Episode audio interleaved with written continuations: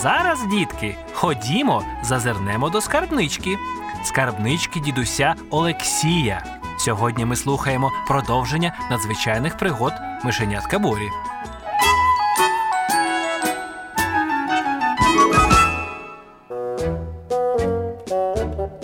Минулого разу мова йшла про хлопчика Борю, який у сні уявив себе мишенятком Борею. Ми поступово починаємо стежити за подіями, які відбуваються з Борею. Адже це так чудово, що в нього добре серце. Завдяки йому Боря, ризикуючи собою, не дозволив коту обдурити і спіймати довірливу мишку.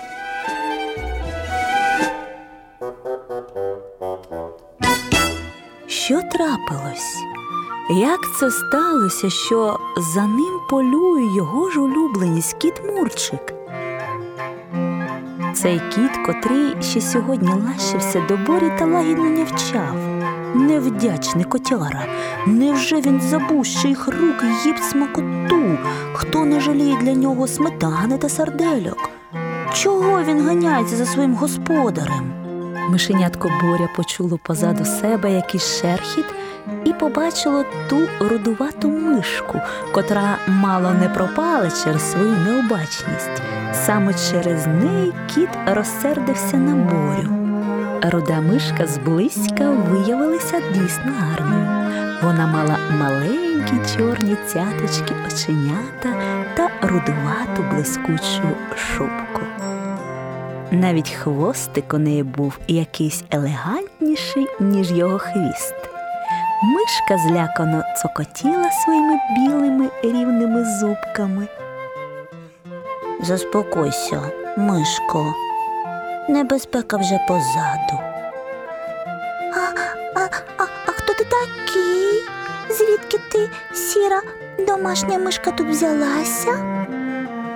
Я не мишка, я хлопчик Боря.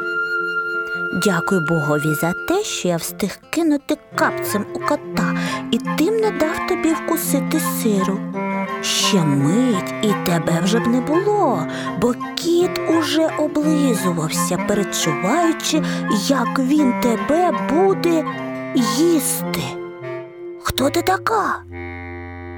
Я польова миша на ім'я Пі, принцеса нашого поля, бо моя мама королева поля. Одного разу, коли мої няньки відвернулися, тобто почали пліткувати, на мене з неба впав якийсь великий птах. Він не заклював мене одразу, а кудись поніс. Коли птах пролетів повз ваш будинок, то зачепив за щось, розслабив свої пазурі, і я впала вниз на ваш балкон. А коли впала, зразу ж заховалася під якимось великим предметом. Птах ще політав навкруги будинку і зник, а я не знаю, що це було, але я так хочу до мами. Руда мишка піднялася на свої передні лапки, прикрила ними свої намистинки оченята і гірко заплакала. Мишеняті борі стало жаль її. Він підійшов до мишки, ніжно погладив її по спині кінчиком свого хвостика. Мишка Пі заспокоїлася. Ми що щілині, а кіт чатує на нас. Нам якось треба звідси вибратися. Ти, мій спаситель, і саме тобі я повинна коритися і довіряти. Допоможи мені, будь ласка, повернутися до мами. Допомогти повернутися до мами? Заради цього я піду з тобою на край світу. Одного разу я загубив маму у торговому центрі страшенно злякався. Так що я знаю, що це таке, коли хочеться бути біля самої рідної на світі, біля мами. Треба якось вийти з будинку і завжди йти на схід сонця. Так ми потрапимо до мами. Ми посидимо тут трохи, Я знаю свого кота. Він ледачий і довго не всидить на одному місці. Коли кіт піде у кухню чи іншу кімнату, тоді я щось придумаю. Минув деякий час.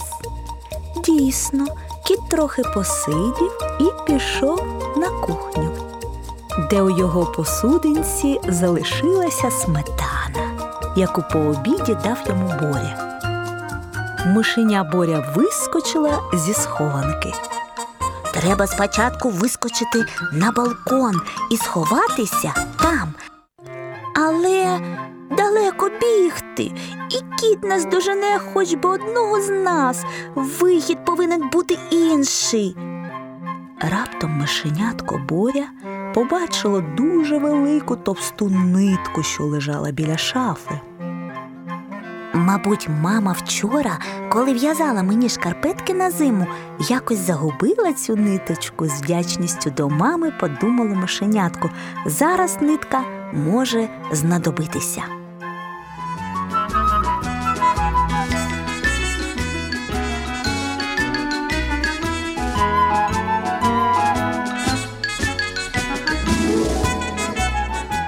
Скарбничка дідуся Олексія зачиняється до завтра. Завтра в цей час ми знову її відкриємо, щоб послухати продовження цієї історії.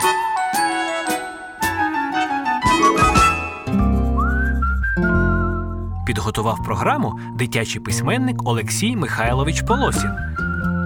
Голосом мишенят говорила Олеся Доліна.